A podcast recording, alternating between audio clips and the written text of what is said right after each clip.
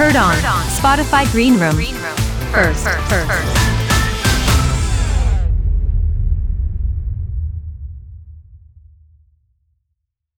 Hi.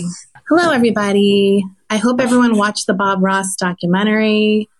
Um, I wanted to give everybody some uh, info on how to speak. We'd love to encourage more people to chime in this week. So, in addition to doing our uh, last 10 or 15 minutes sort of open to the f- opening the floor to everybody, um, we'd love for you to chime in while we're talking about the story. Uh, just keep it to what we're talking about in the moment so we don't get too far off track. And if you have things that are um, sort of unrelated to the show or just more general points you want to make, save it for the end. But yeah, definitely raise your hand. All you have to do is click the button that has a hand on it that says request. We'll see your request and we can uh, allow you on the floor. So definitely chime in if you have anything to add to the conversation. Anything, Rachel, that you want to add, or did I do it all? Uh, can you hear me okay? Yeah. well, you can hear me. I'm right, I'm right next to you. Um, so yeah, should we start talking about Yeah, the Bob Ross documentary? absolutely. Let's go. So I didn't realize until this past week that this documentary is directed by my friend Josh Rofé, who also directed the Lorena Bobbitt documentary. Right. And that was a few years ago on Amazon. Yes. Uh-huh. So obviously, um, I'm biased, but I did think that this was a really well done documentary. I liked it because it was kind of short and sweet. Yes. There wasn't a lot of filler, but everything was pretty uh, juicy. And I loved seeing all the different characters in this world because it was uh, interesting folks for sure. there were some revelations in this documentary that we'll get to as we go through point by point. But there were some revelations made that I that I was stunned. Me too. well, I'm sure that we I'm have sure some similar, vibes. ones, Yeah. But let's let's start before like we even get to the credits. They give us a pretty good um, rundown of who this man is. Like I'm assuming everyone kind of grew up watching this on PBS, watching his show. Did you, Rachel? Of course. I Yeah. was I was obsessed with Bob Ross. It was very therapeutic. I didn't paint along with him ever, but I loved watching it or just kind of having it on. His deal was he could paint a complete painting in 26 minutes, the length of a show. Uh, and that's pretty incredible. I think. they were all these beautiful landscape paintings. Was it high art? No, but it was it was like Bob Ross. It was unmistakably Bob Ross. I, yeah, and the point of it wasn't really to create high art. It was to bring art into the world of everyone who wanted to try it. It you didn't have to be Picasso to do your own little paintings and experience the joy and uh, sort of tranquility of making a painting. and I think what at least I really liked about him, and I think uh, obviously I'm not alone in this. What a lot of people loved about Bob Ross was that he was so soothing, and it was his personality, and he was so positive and very supportive of people making art and not um, being artists Yeah. and just trying it because he believed everyone could be an artist. He was like the original ASMR. Like Yeah. his voice was very low key. We'll get into that a little bit more about his sort of philosophy there. I loved before the credits roll, we get a clip of him on Donahue, Oh my god! where Donahue calls him uh, the most famous painter in the world. yeah, I mean, that's true probably, but it is sort of a wild uh, thing. But yeah, he was like a painter for the masses uh, for sure. Um, we also meet his son, Steve, in this pre credit section. And Steve is on the show. He's like a young kid, a teenager, when he starts appearing and painting on the show. I loved his look. He had that classic, I guess it was early 80s yeah. uh, look. Uh, he had some serial killer style glasses on, like that everyone was wearing back then. And we meet him in real life, and he basically sets up the story saying he's been waiting to get this story out for many years, and now his opportunity has finally come. He says that what people did is shameful, and he wants us all to know. That's a pretty good setup. I'm like, I want to know. I want to know what the dark and ugly side of the Bob Ross world is, and I think everyone does. And before we get into the bad stuff that he's talking about, we go back into Bob's early life Yes. and his personal life, I, I have to know, Desi, if you also are a big fan of Vicky Ross's look. I actually wrote down I would hang that photo of her in my house as a piece of art. Yeah. I'm a big fan of it when she's younger and uh, when she was married to Boss and today. I like both of her looks. She's got she's got looks Yeah. and she uh, has really big blonde hair. The picture I'm talking about, she had like a, a bouffant style hairstyle haircut or style. Um, so yeah, I was a pretty big fan of it, uh, and I actually commented on uh, it in my notes. Me too. Yeah.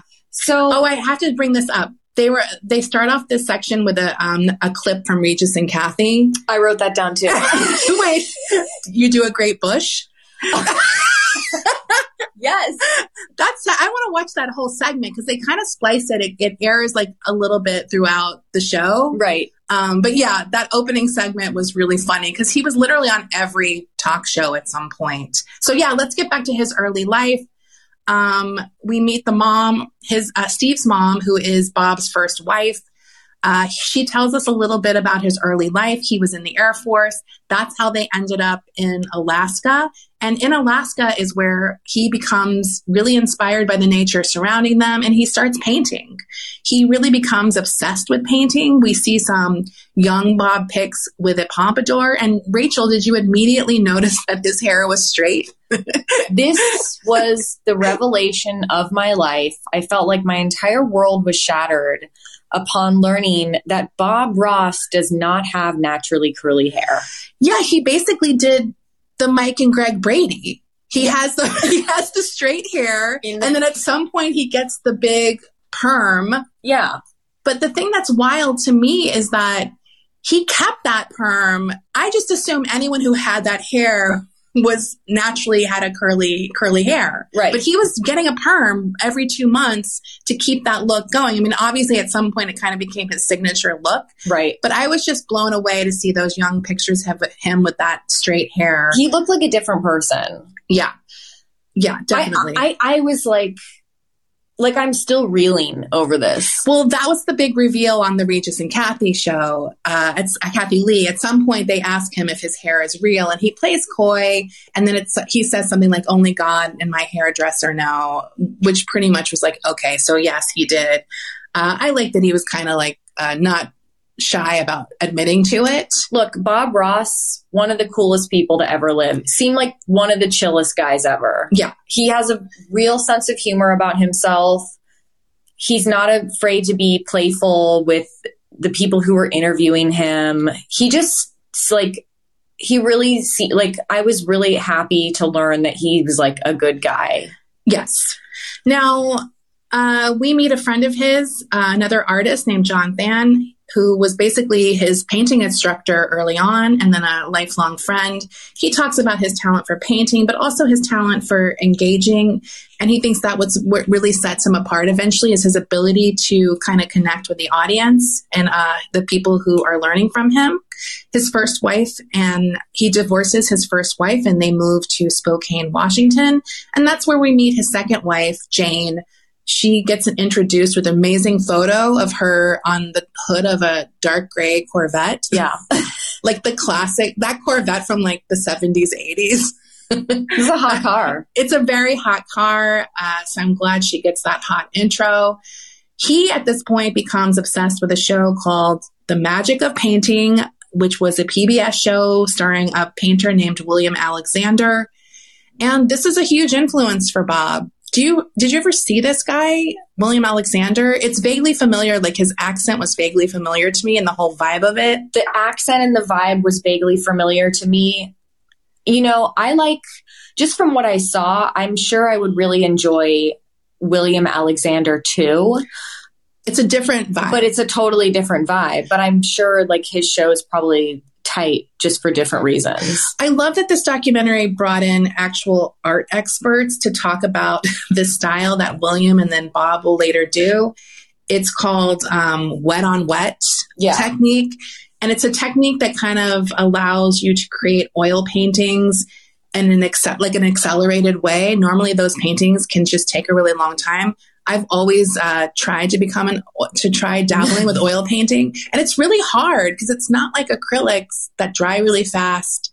They're wet for a very long time. It takes it can take days for things to dry depending on the weather. Right. So you really have to um yeah, it's it's difficult. So uh, that's what the technique they they use. These art experts said that it's called alla prima, and that a lot of impressionists used this technique. Um, so yeah, at this point, he leaves his career in the military and he goes off to meet this guy, William Alexander. He really wants to meet him. Uh, and he eventually starts working for the Magic Art Company, Bill's company, and he becomes a traveling art instructor. Uh, I loved seeing him going out into the malls of America and teaching art. Uh, it was pretty cool. We also meet a friend of his um, named Dana Jester. I think he's also an artist. They meet in 1982 and he's he gives us some good insight into like Bob's early career on Yeah. this art circuit. Now, it's around this time he meets Annette Kowalski. Am I saying that right? Yeah. Yeah. So she she um had recently been devastated by the loss of her son. So she really uh started taking solace in painting and learning art. She was very uh, intrigued by Bob Ross. She found a lot of inspiration in his style and watching him work. And this gave her like a purpose in life, I think, uh, while she was in the depths of grief for her son. Um, they become friends. Uh, she's not just his student, they really uh, become friends. And she comes up with the idea to partner and make a business endeavor together with Bob. Uh, he leaves the Bill Alexander company and kind of breaks out on his own. Now, did we?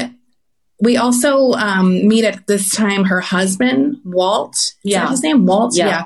Um, and Bob and Jane and his son move in with the Kowalskis while they're starting this business off. That shit was so crazy. Like, why does this grown ass married couple move in with this family? I didn't get why they never really explained why that had to be. It's not like they were broke. No. Uh, so, yeah, they're all together.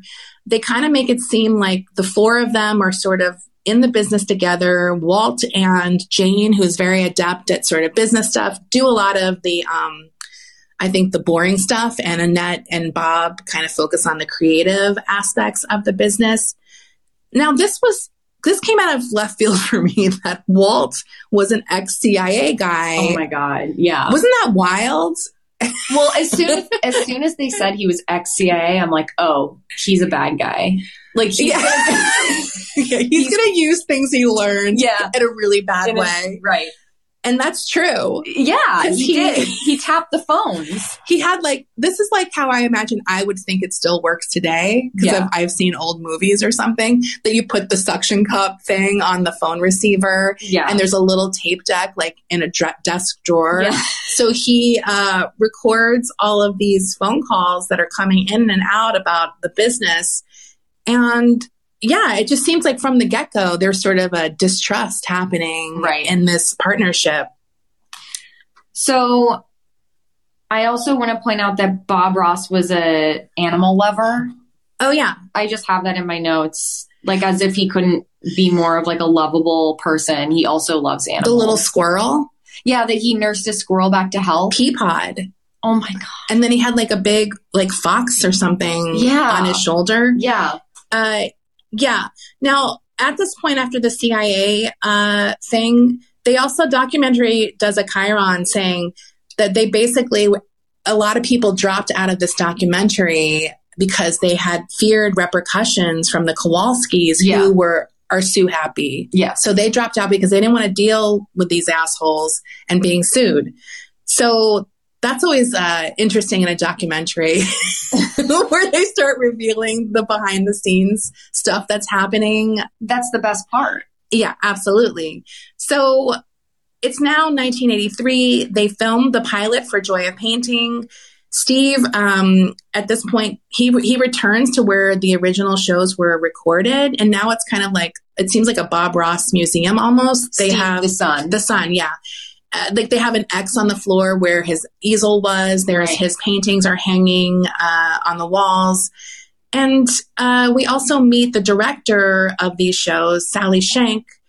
And it's kind of fun to hear her um, insight into what it was like filming this guy painting. Because her, as a director, she's like, we need to finish the painting at a certain time. And she would say that he would add last minute trees and she'd be in a panic uh, when he would do things like that. Well, and she also talked about how Bob Ross's shows, what made them kind of like unique to Bob Ross is the director pointed out that Bob Ross had a big woman following, like he had a lot of women fans, and that he really catered to his women fan base. And she said um, he was trying to be a little sex. Oh, that's the son said he was trying to be a little sexy. Yeah, he definitely said that that sort of um, vibe of having that low voice and kind of using words like caress. And he even would say like make love to, like he's painting a cloud. He's like, make love to it.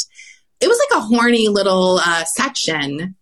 I think the joy of painting in its essence is a very horny show, but it's not a threatening horny show. No, It's it's not aggressive. Like it's he- making love. it's definitely a making love situation. I got that vibe as a kid watching The Joy of Painting, but I never felt threatened or, um, you know, like it was aggressive. It oh was no, just- it wasn't creepy at all. it was like you're it's you're in a trance when you're watching The Joy of Absolutely. Painting. Uh, now we also around this time meet Gary and Kathwren Jenkins. I loved this couple. Have you ever seen Kathwren spelled that way? No. Okay. I had to I had to like pause it to spell it correctly. And I was like, oh, it's Kath Wren, like, like the, the- bird. yeah.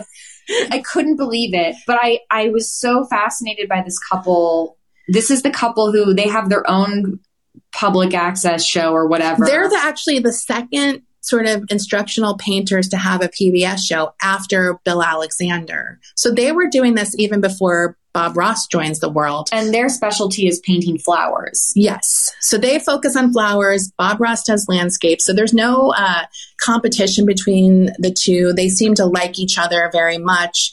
Um, they get screwed over later on. That's connected to Bob Ross, but nothing to do with him. And they're very positive about him. Uh, I love seeing them. Yeah. Also, the way they kind of bickered a little bit. Oh my God. We're going to get there. We're going to get there. But this couple has an amazing banter later in the documentary. Yeah. That I just loved. Uh, so, I mean, another thing the the woman, the director reveals is that they used to get letters from women, and sometimes he would be reading them, and they were too horny to read on air. Yeah. Like, and he would do a bit where he's like, "Oh, I can't read this one," Yeah. and he'd have to scold them. I also love when they were meeting fans. Uh, he was wearing a shirt at one point that had a, it said "Daddy Bob" Oh my on God. it. I want that shirt. I know. I was I like, I think shirt. we all need the Daddy Bob shirt. no one will know what we what it means, but we will, and we'll be very happy. Now, another thing she reveals is that she started noticing Annette getting jealous by all these women sort of giving him attention uh, after these painting demos or classes or whatever he would meet and greets he was doing. You know who Annette kind of reminds me of? Just the vibe, not the circumstances, but is Selena's manager. Yes. Just how she was so like possessive over Selena. I've got the same kind of like, Yeah. not that she's like a killer, because she was like an early fan, I think. Yes. she kind of felt ownership over Bob Ross. yeah, it was just this creepy possessiveness that like only I can be best friends with you and I have like it's my way or the highway and like if I see another woman talking to you, I'm going to go after them. Yeah. No, it was uh yeah, and and the way they present the photos, like like you were saying with I think her name is Yolanda Saldívar. Yes. It's like she's always kind of lurking Yeah. in the back. I'm saying I it's like she's a very small, she looks small, like short, and she's just always kind of lurking in the back. She has like bright white hair, so It's- it's very noticeable when it's her. It's Uh, major Yolanda vibes Yeah. that I got from uh, Kowalski. Please don't sue me. yeah, don't. Oh my This is god! all, now I'm um, scared. No. what if they're on? Please, please speak now. If you're, You have to reveal you have to, yourself. you have to raise your hand to speak. Um, okay, so yeah, we're at the horny part. Annette's jealous, um, and here's another shocking reveal at this point Oh. on the show. they hem and haw uh, asking about the exact relationship between Bob Ross and Annette. They go back and forth. One of his friends is like, I'll let Steve answer that. They kind of drag it out a little bit. And then Steve says, Yes, my dad had an affair with Annette. So, so disappointing. It's very disappointing. And it's partially because it's like, really? like, not what I mean, the fans, like, Annette is like, she looks like a grandma. Like, What's weird, I could not understand how old Annette was because she's still alive and kicking today. she looked like in her 70s in these uh, um, pictures. she's like she looked older. She's like the Wilford Brimley of old bitches. No, she You know must have. I mean? She must have been like in her early 50s when but they met. she looked 102. yeah, no, I, I was. I was shocked when that affair was mentioned, just because I was like, "How old is she?" Like, I mean, it's nothing wrong with fucking an old a cougar or No, something, but like, There's there's nothing wrong with that, but it's like it was shocking though. I just it was like Barbara Bush over here. yeah, I just couldn't believe it. How Yes. much older she looked. I mean, I definitely feel like it was a sympathy bang. like that's how nice Bob Ross was. like I and I obviously I feel like she's more into it than him. It's definitely one of those Of situations that he probably regretted the second that happened. Um, we don't know the extent of the affair. Was it a one night stand? Was it longer or what? Obviously, this created um, some tension Yes. between the the, the couples even before they kind of knew uh, it was out. Jane does eventually um, confront him on Christmas Eve, Yeah. like basically, "Are you fucking Annette?" I love that it happened on Christmas Eve. Yeah. It, look, I'm I'm a big big fan of family drama happening on the holidays yeah. When it's other people. when it's other people for sure. Um, so, So- Go yeah. ahead. Uh, no, I was. I just have that in my notes too. That like people were like not people in Bob's life were not a fan of Annette. No, she definitely, and like you said if before, it's very similar to the Yolanda. Like family members start to see things that the people who are too close uh, to the person don't really see. And I'm sure in Bob's mind, he is very grateful to them still because uh, even though he probably would have figured this out on his own, in his mind, these people really pushed him in this direction. And now he has this great life uh, doing exactly what he wants to do, like the dream. Yeah. yeah. So should we talk about Jane? That's what I have next. Okay. You mean her She she she got sick. Oh no, I'm not there yet. Okay. Uh, there's a great thing that this documentary does. They have paintings of scenes, and after the affair comes out, they do break up. Yeah. Uh, Annette and Bob, they like whatever put a put a stop to it. People were relieved. And Steve tells a story where he was walking in the house at some point, and he saw Jane sitting in the dark on the toilet, uh, smoking cigarettes. Yeah. And there's a painting of it in the documentary, and I, I want that painting. I do too. It's a shadow figure sitting on the toilet, hunched over, smoking, smoking a cigarette. You know what, On the toilet. Some of us have been there before. Uh, Steve, he, she says to Steve, um, "You're the only one who loves me." Like, can you imagine? No, this is Annette. This, oh, I'm sorry. Annette says not this. Jane. No, I'm sorry. It's Annette. It's Annette. Annette. Yeah, Annette, yeah. Is, Annette is hunched over, smoking Right. cigarettes. I thought it was clear about that because I was not getting to Jane yet. Okay. Um, now, as I said, this infighting uh, increases. We get a bunch of montages of um, how big Bob Ross is now. He is um, on the Joan Rivers show. He has done over 200 shows now on PBS. He does a big event in Central Park where Yeah. hundreds of people show up. They have uh, fans of his who were there that day. One guy was a kid Yeah. and he's an artist now. Uh, so they just kind of like um, get us into that vibe of how big he is. They also, at this point, um, start selling paint and supplies um, through this Bob Ross company. Yeah. That starts happening now with as his well. with his little face on it. Yes.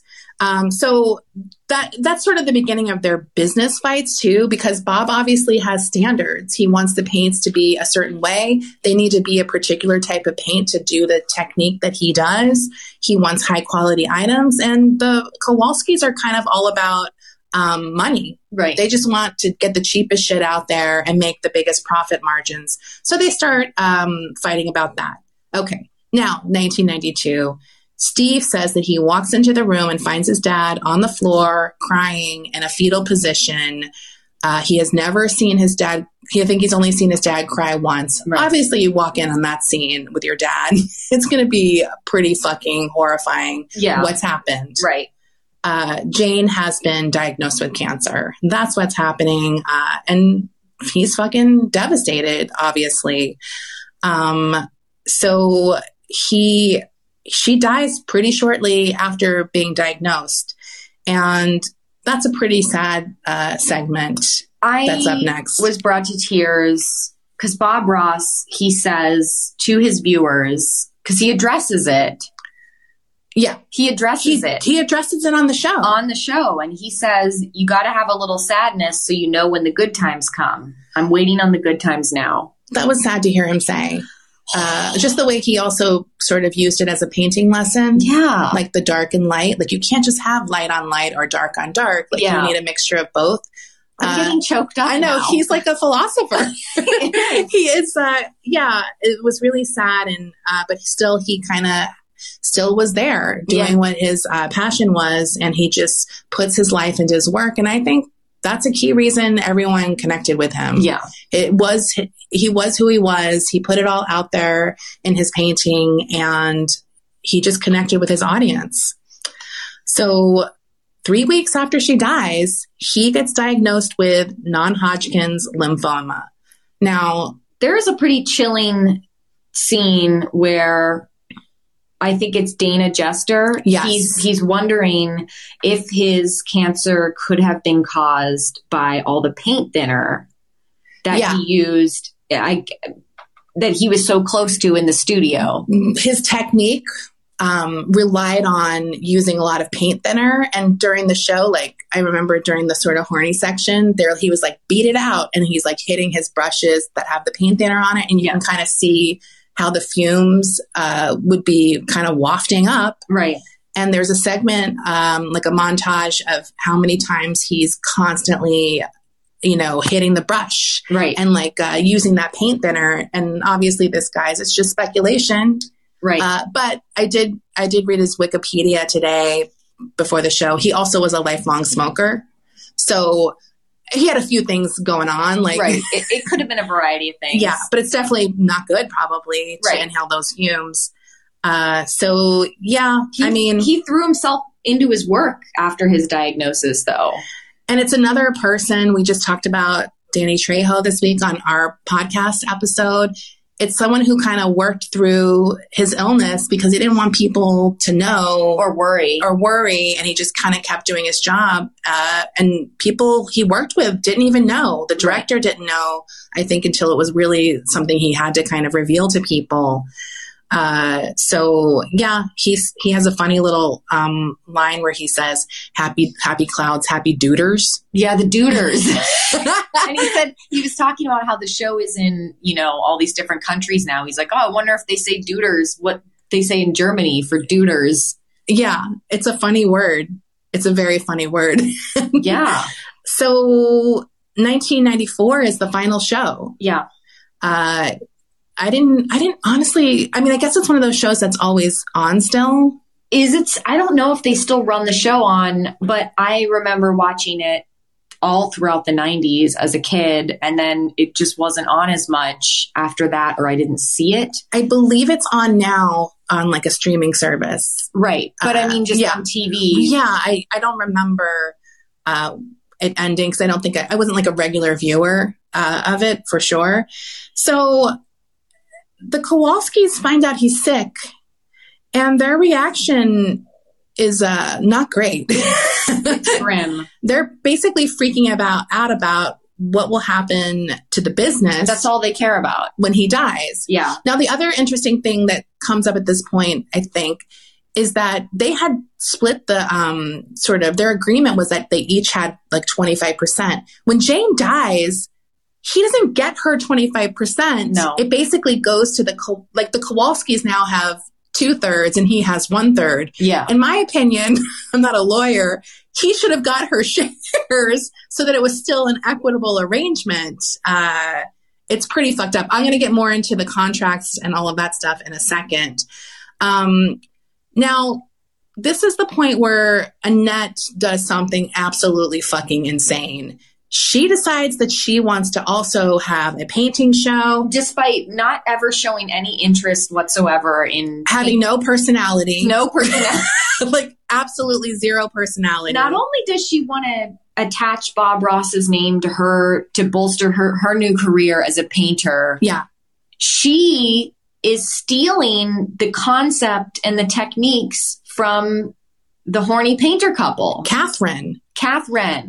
Kathwren. Uh, she basically releases a book that is fucking everything is stolen from like the words to the diagrams even her fucking author photo, photo is in the same wicker peacock chair like that 70s wicker chair It's unbelievable. It's unbelievable. yeah so obviously um she also like both of these people have deals with weber which is a paint company weber tells the jenkins that they can no longer sh- sell their badger hair brushes because they're an endangered species Yeah.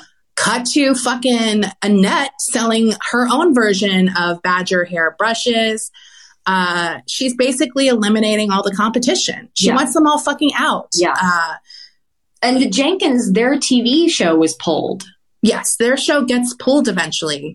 Now, Steve, he talks a little bit next about how uh, his dad was really setting him up to kind of take over this legacy. And obviously, as a lot of kids do, they want to do their own thing. And he wasn't necessarily interested in doing that. That causes um, some kind of stress in their relationship that he's also regretful of. Uh, but yeah, Bob doesn't stop working. In 1995, he starts a kid show, or he's on a kid show called Adventures of Elmer and Friends. That intro was chaotic. I don't remember that show at all. No. Did any of you guys watch Elmer and Friends? uh, it was a really chaotic show. It's a kid show. Obviously, he had long wanted to work with children or do something for children.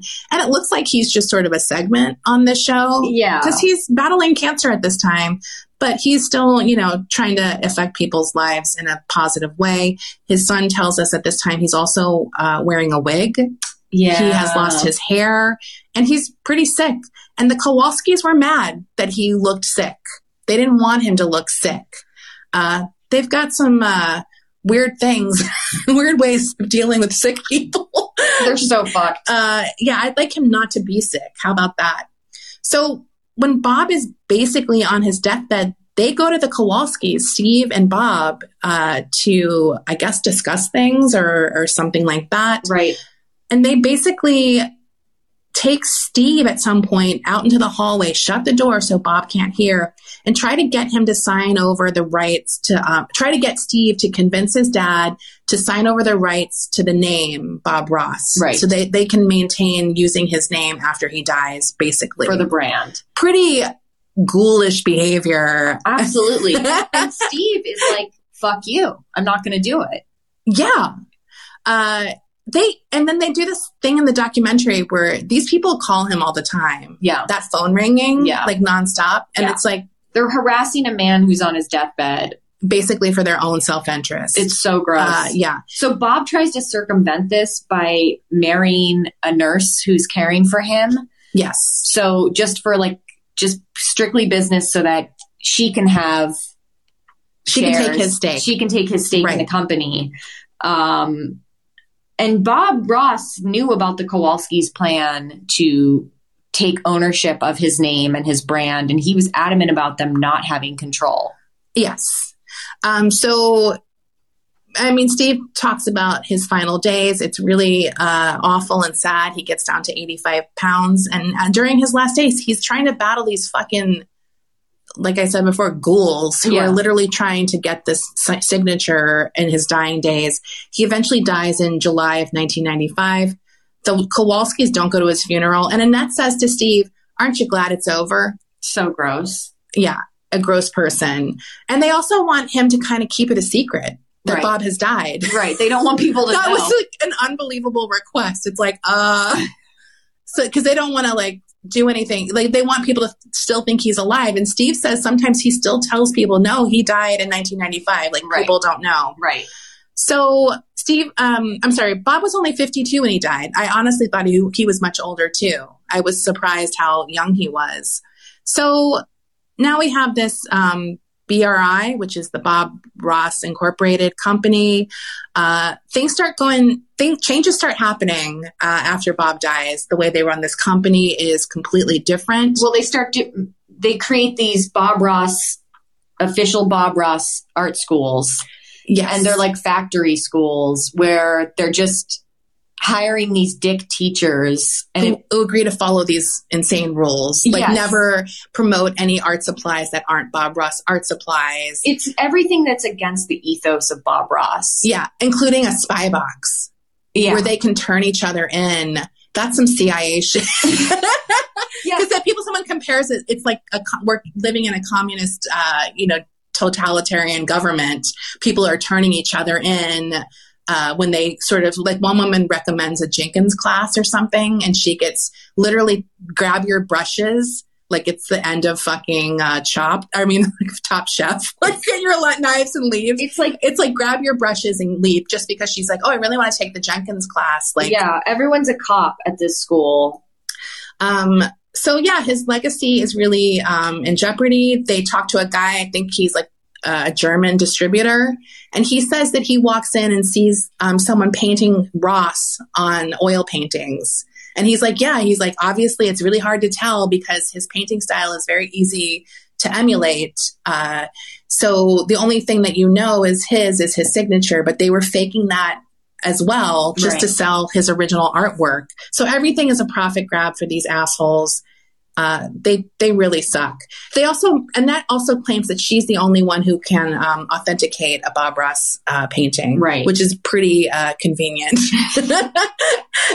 so this is the this is the point where we find out that they got the Jenkins um, kicked out of their Weber deal. Right. They had had this deal The final insult for them. yeah, and it, and they said that basically what happened was the Webers were the I'm sorry, the um, Kowalskis were the biggest clients of Weber, so they were able to audit the company. They found some small um, minor discrepancies and basically blackmailed them, like we'll let this go if you get rid of the Jenkins. Yeah. So they lost their livelihood. Right. Like that was their main gig. Like That's just them being straight up evil because the Jenkins were not threatening the Kowalskis financially in any way. They still would have made a ton of money. they really go above and beyond to be evil. Right. Like it's like it's really weird. Uh, I've just never seen someone so single-mindedly evil and such a sort of happy and low-key crafty. Like it's always weird when people get this extra Yeah. in like a world that's sort of not really cutthroat. yeah. Do you know what I mean? Uh, and they're they're old. Like yeah. it's really weird. It's Like, evil grandpa. Yeah. Like, fuck off and go to Bermuda. Like, Retire, bitch. yeah. um, so Steve Ross, around this time, he discovers a document that was written by his late father that stipulated that he did not want his name being used. Uh, in the document, it says that Jim Ross, which is his other son, was given a 51% stake in the company. Jim Cox. Jim Jimmy Cox. Cox. Jimmy That's Cox. his half brother. That's what I meant. Yeah. Jimmy Cox, the half brother, and Steve Ross, his son, was given a 49% stake. And that was only because He was younger. Jimmy was uh, older and more res- financially responsible. So, in that, but but then Jimmy Cox betrays his brother. Right. So they're in the process, he's in the process of suing the Kowalskis or BRI because he wants to, he, they won't even allow him to paint under his own name because it has Ross. That's like his fucking name. Yeah, Uh, so he sues them because someone tells them, like, sue them before they sue you. It will be cheaper. yeah, So during this process, that's when he finds this document because he has to basically prove um, that they didn't legally have the right to use Bob Ross. yeah, But when he finds when this document comes to light, uh, he's basically screwed because his uncle did fuck him over yeah. and sign away all these rights, and he had nothing. He couldn't do anything. So once again, it was the split was unfavorable to him. And the uncle basically could do what he wanted, but he didn't even know until this moment that that's what had happened.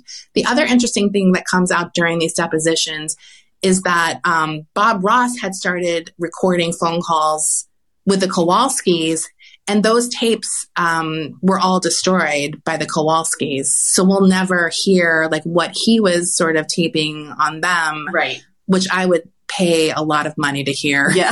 I want to hear Bob Ross going fucking psych- CIA on that bitch. like I learned it from you. Another thing that that we start to see is I read that I don't know if it said in the documentary, but at some point the Kowalski's daughter um, takes over the business. Is her name Joan? I I don't remember. it's Joan or Jane, whatever. And she's the one who starts doing all the stupid merch. oh, that was their daughter? Yes, at some point she takes over the company because her parents are very old. Well, it's so sad because it's like people who are legitimately fans of Bob Ross probably bought all this merch just like not thinking about who where the money's going to. They're like, I love Bob Ross. Right. Of course I want to buy a Bob Ross comforter cover. Yeah, it's literally like it's expanded now beyond art supplies, which obviously makes sense. It's, It's now coffee cups. items. It is a Bob Ross chia pet. So it's Yeah. it's a chia pet where you could grow his hair. Honestly, to be honest, I, honestly, honestly, I think I almost bought that chia pet like for my brother years ago. I would still buy it, but only from a thrift store. I'm not going to give them money. but I, I could see the appeal. Like that was my favorite stupid merch. Yeah. Everything else is like you said, comforter covers. They had Bob Ross costumes, including one where it was just like a dress that was like a painting of Yeah, his. yeah. So you could be a painting or you could be Bob Ross. I mean, it's a popular uh, costume. So yeah, she's the one sort of running this company into the ground, image. sort of embarrass with embarrassing stuff. Yeah. Uh, and it's all about money now. It's not about spreading happiness and joy. And yeah, I mean, it's pretty fucked up. They refuse to participate in this documentary. Since um, this documentary has aired, they have is- issued like official statements from the Bob Ross um, company or incorporated. I think they tweeted something out They tweet- last week. okay, I saw their tweets last week because they were like, "This documentary is blah, blah, blah, blah, blah, bullshit," you Yeah. know, and and all the comments they got ratioed to death. All the comments were like, "Fuck you, like Fuck you, fuck Annette." you, bitch! Like give Steve his money, like That's what I keep thinking. It's like, do the right thing. do the right thing." even if you legally have you're doing everything legally you know you're a piece of shit like just you're gonna die soon don't you believe in heaven no, like I don't even. It doesn't like they just they're just soulless and they obviously from the beginning didn't care about the Bob Ross ethos and mission statement. It was all about their bottom line from the beginning. They don't give a fuck. So and I don't think the daughter gives a fuck either. well um i did read this uh, also at some point they did um let steve ross resume his art career without threat of lawsuit um they had obviously stopped him from painting in public after his father's death so now he's allowed to at least paint again I mean, I hate I hate this shit. I Yeah. hate law. I hate legality stuff like this where it's like and ev- everyone who's any like who has a brain knows it's unfair. Yeah. like this is just unfair. Yeah. You should be allowed to um, paint. It's not your fault you have you know the last name that your father has that's pretty standard shit most guys have the na- the last name of their father Yeah. it's ridiculous that he c- couldn't even do what he wanted to do. He's a good painter. He painted, his dad said he was the best mountain painter ever. I know. I was really touched by how encouraging his dad was uh, to his son um, and his painting and just how he really fun, you know, elevated him on the show and really, uh, I, I thought their relationship was touching. There's lots of like, um, hugging and kissing. Like he's, he's physically affectionate with his son Yeah, it was nice to see. it was really nice to see, especially because I said before we just did this episode on Danny Trejo, and he definitely grew up in the opposite uh, type of masculine energy home that Steve seems to have grown up in. right. So I wish the best for Steve. Um, he seems like a good guy. I hope that this documentary has enough public outcry that maybe there'll be some pressure for something to change. Or at least no one buys their shit anymore Right. and just get your stuff elsewhere. Like Uh, I've almost bought like a long time ago, like I've almost bought the Bob Ross paints before. you did? Yeah. That's so cute. Well, you know what? I, I I did used to really like painting when I was a kid, and I do have one landscape painting that I did when I was like ten, and it I I absolutely attempted the Bob Ross technique. I did some like snow capped trees. I like when he has the dark trees and then he puts yellow or white on them. yes, them yes, and they pop out. Yeah, That's like It- the cool. It's like magic. Remember when Regis was painting? he's like, he, he I'm, did it. I'm painting. That's how I would be. I was like, holy shit, I made a tree. Like, like that was the part that made us burst out laughing was when Regis was like, "I'm painting. I'm a painter." I forgot how funny Regis it was. Like, Yeah. he's pretty funny. Uh, Well, he's a funny guy. he's funny when he's not trying to be funny. yes, like his his It's- excitement. It's, it's his- not that I was ever really someone who watched that his, show It was his inflections. It's the way he said things. Because he has like a very distinct accent too. Yeah. uh, that's pretty funny. Okay, guys, no one popped up during the show. That's fine. That's fine. You but guys we can- would want you to pop up now. if you guys want to chat with us by raising your hand, you can. You can uh, talk to us about anything Hollywood crime scene related. uh, anything in the show. Tell us if you um, ever painted a Bob Ross painting. We want to hear what you have to say. What do you think about Annette and Walt? Do you want to kick her kick her ass? I feel like even though she's old, it's sort of uh, it's a free pass. We're gonna get sued this, I'm all it's all jokes. We're comedians, so I think we're allowed to say things like that. Um, so let's hear what you guys think. I would love to hear about anyone's ex- experiences with Bob Ross watching it. Don't make us start calling on people. I'm gonna start. Yeah, I'm gonna start calling on people. Can I do that? No. I'm like the mean teacher. Um, say hi to us. Come on, that's the whole point of this uh, endeavor that you guys can finally chat with us. I guess- Is it? Well, I mean, it's people, Yeah. people want to talk to us. Yeah. supposedly. Um, I'm just gonna read some stuff in the chat. Okay. Um, I'm thinking, is, is anyone following um, any of the big trials now? The Eliz- Elizabeth Holmes started today. I was actually listening to, um, oh, we got someone. Yay. Okay, let's talk to Vanna. Hi, Vanna. Hi, sorry. That's okay. Oh, I just wanted to say, because no one else is saying anything, that I really enjoyed the episode. And um, yeah, thank you so much. I love the podcast so much. Oh, thank, you. Where are you from? Um, I'm from Sydney, Australia. So Oh, Hey. what time is it there? it's um, 12.48 p.m. I'm just at work by myself. And Oh, nice. um, yeah, we're all in lockdown here. So it's nice to hear some voices. And yeah, thanks so much, guys. Oh. I, I watched the documentary last night. Oh, great. Thanks for um, saying hi. Okay, it's good thank to hear from you. you. Bye. Bye. Talk about Robert Durst. Uh, Well, that trial, those are the two big trials that are happening right now. yeah. Do you guys think we should do like an like an old school recap of either the Jinx or um, the Elizabeth Holmes documentary? Because those trials are happening right now. Anyone have a uh, idea about that? I thought we had another person to speak. Did they go away? I guess they left the room or they left the um, chat. Yeah, I, I was thinking because I'm not. I'm a little unsure of what's happening in, in in sort of true crime documentaries this week. So I thought maybe we could do a throwback since those trials are both happening in the news. Let us know your opinion. Everyone wants to hear, a lot of people want to hear us talk about Elizabeth Holmes. I'm so fascinated by Elizabeth Holmes, specifically her hair. I tweeted about her hair today recently that it looks like she still uses the first generation of flat irons. yeah. Like the one that I had in 2000 when I was in eighth grade.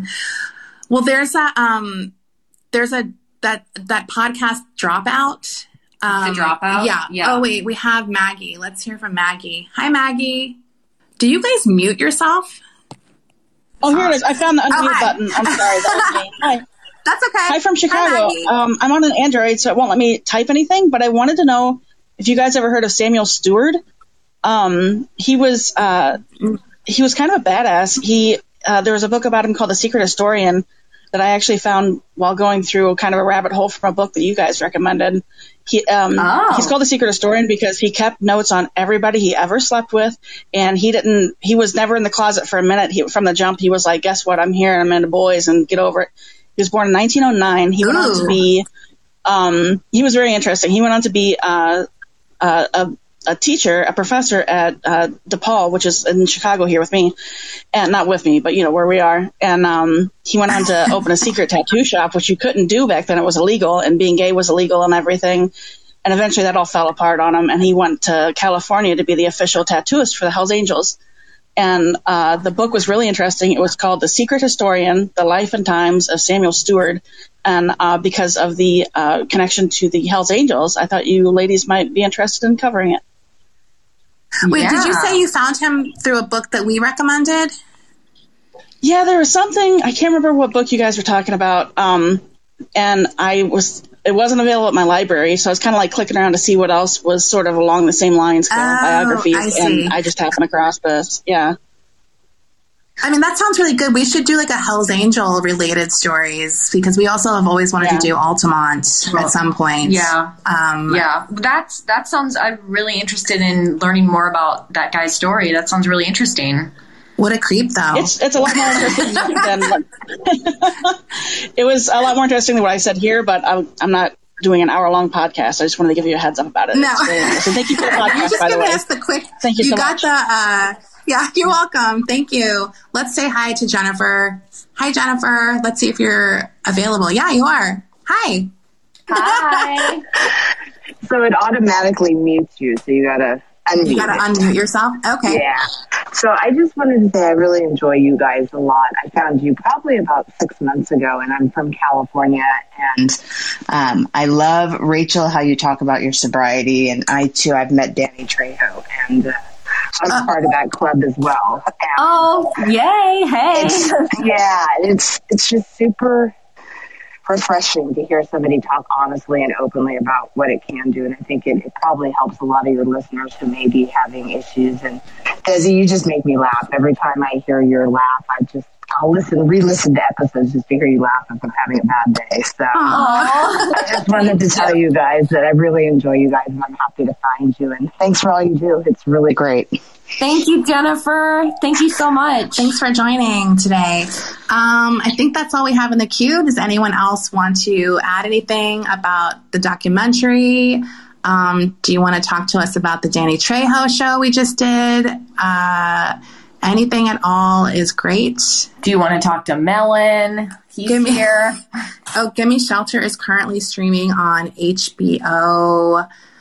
Uh, good time to cover it. Oh, yeah. Uh, that's a documentary about about that incident. I know we got. Um, I've been meaning forever. My dad worked Altamont.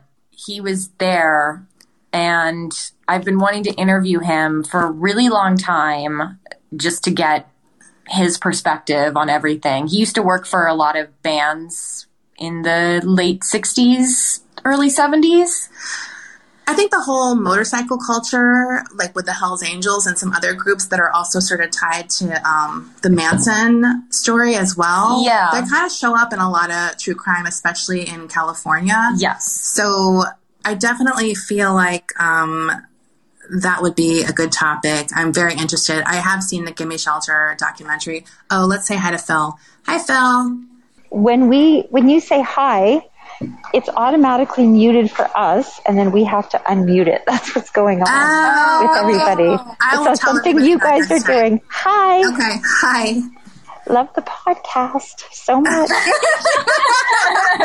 Wait, Lauren wants to know. She's in the chat. She wants to know um, what kind of tacos she should get from Trejo's Tacos. Oh, I like the um, I like the pork one. Is it carnitas? Yeah, I like the pork one too. I like the pork bowl they have there too. Also, Um, did you have a question, or were you just saying hi again? no, i was just saying Phil, sorry Phil I'm, is like I'm she's like here I feel bad when people aren't saying anything, so she like tries to help us out. Uh, she sent us a message uh, on Instagram. Thank you. oh, that, God. No. Okay, so I'm actually at the corner store because I was in the car listening to you guys, and I was thinking, oh, I wonder if they would have a preference French onion dip, Philadelphia cream cheese, or French onion dip, Philadelphia like- cream cheese. So there's a there's a there's a cream cheese that's French onion flavor. It's like a dip. It's like Philadelphia cream cheese dip. One Wow. onion, one called French onion. I'm like, I've hmm. never seen that, but it's I probably would want to try it. with some Uh, that's that sounds delicious, especially right now that we're not eating bags of Yeah, chips. you're not anymore, having- Yeah, I right? think I think you should How's get that both. going? And, and, and please tell us next week if Yes. you're here what your uh, we want to hear your detailed review of All cream right. cheese versus sour cream. Will The, the debate of the century. Oh, this is I the content that people are wanting. Absolutely. Bye. Okay, bye. I'm sorry. Bye. I had wanted to. I remembered another thing I always used to order from Trejo's is the salmon tacos, the blackened salmon tacos. Oh, They're so good. And the guacamole is really good. That's a must get. The guacamole is a must get. I'm very picky about guacamole. I love guacamole and I have very high standards. So the Trejo's guacamole, it fucking hits the spot. It's No, so it's really good. I miss that. Their chips are also good. They have, uh, you know, chips are such a mixed bag. Yes. Sometimes these are good chips. They're Like, very good chips. Uh, are great. The and the salsa, salsa is really good. Now I'm hungry Oh. for that. It's so good. Yeah. And also, um, check out the donut store too. Yes. Uh, the problem is the donut store closes early, and. I'm always like, when I want donuts, I'm always like, well, it's 10 p.m. Yeah. that's not good. no. So yeah, I definitely liked the pork one. I can't remember if it was like carnitas or al pastor. I also liked the fried chicken quesadilla, of Yeah, course. so 'cause I'm from the south. my two favorite things together: Mexican food and chicken fingers. Yeah. you know, it's like you gotta get that. It's really good. Yeah, it's really good there. Um, yeah. So, is there any other questions? We probably have one one chance uh, time for one more. We would love to hear from you. I'm doing my Bob my Bob Ross essay. really hot. Hi guys. Do you guys want to talk to us? I'm being uh, I'm being uh, what's it called? I'm being a little duder. Uh, Are you- Lauren Miley would like to speak. Okay, Okay. let's accept it. Hi, Lauren. Hi. So, um, this is super exciting. This is my first time in the green room. Hi. And I was super pumped to uh, finally have a chance to talk to you guys. Uh, I've been following you probably for about two or three years now. Um, I am calling in from Connecticut, the home Hi. of the wood chipper. Yes, the wood chipper murder. Um, and I'm originally from Georgia, so when I moved up here, ironically, um, I think I was listening to the wood chipper episode, um, and I was Oh. like, "Where am I moving?" Well, Um, sorry. I, can I ask about the Connecticut style pizza? Have you had it yet? So I again from Georgia, we did not have good pizza. We had Domino's, we had Papa John's, right. we had Little Caesars. I have tried Pepe's. I've tried Sally's. I haven't gotten around to Bar Pizza yet. These are like the main pizza places you got to go to in New Haven. I love it. Yeah. Um, Yeah. I'm I'm a fan of the burnt crust now. I'm Ooh, yum. Mm. I mean, it's definitely better than Papa John's. Yeah. Oh we got, we got to give it that. I mean, I don't suggest they use that in their advertising. Like, No. we're better than Papa John's. I mean, you could literally like throw pizza on the ground and it would taste better than Papa John's. But Yeah. Whoa, shots fired. Um, but I really just wanted to like say thanks for producing the best content. You are my favorite podcast. Oh, I, thank you. I mean, you guys feel like extended friends at this point, and um, I was super pumped to see that. You know, you were doing one of these on Bob Ross. I just watched it the other day, and I was like, "Oh, I can't wait to see what they're going to say about this." So, Yay. Thank Thank you you, so much, Lauren. Thank you guys. Thank you. well, we're all done. We'll we'll put out some stuff on social media about what we're doing next week. Yeah. We're gonna look and see what is new out, and then maybe we will do a throwback uh, episode or, or, or of a documentary or something like that. And then next time we will tell everyone to unmute themselves I didn't realize that you had to unmute yourself. So we'll give that instruction out next time. Yeah. So next time, you, if you come back next week, uh, We're going to have even more kinks worked out next yeah. week. So we're get, we're uh, getting it together. But thank you guys so much, and hopefully we'll see you guys next week. Yes. Bye. Bye.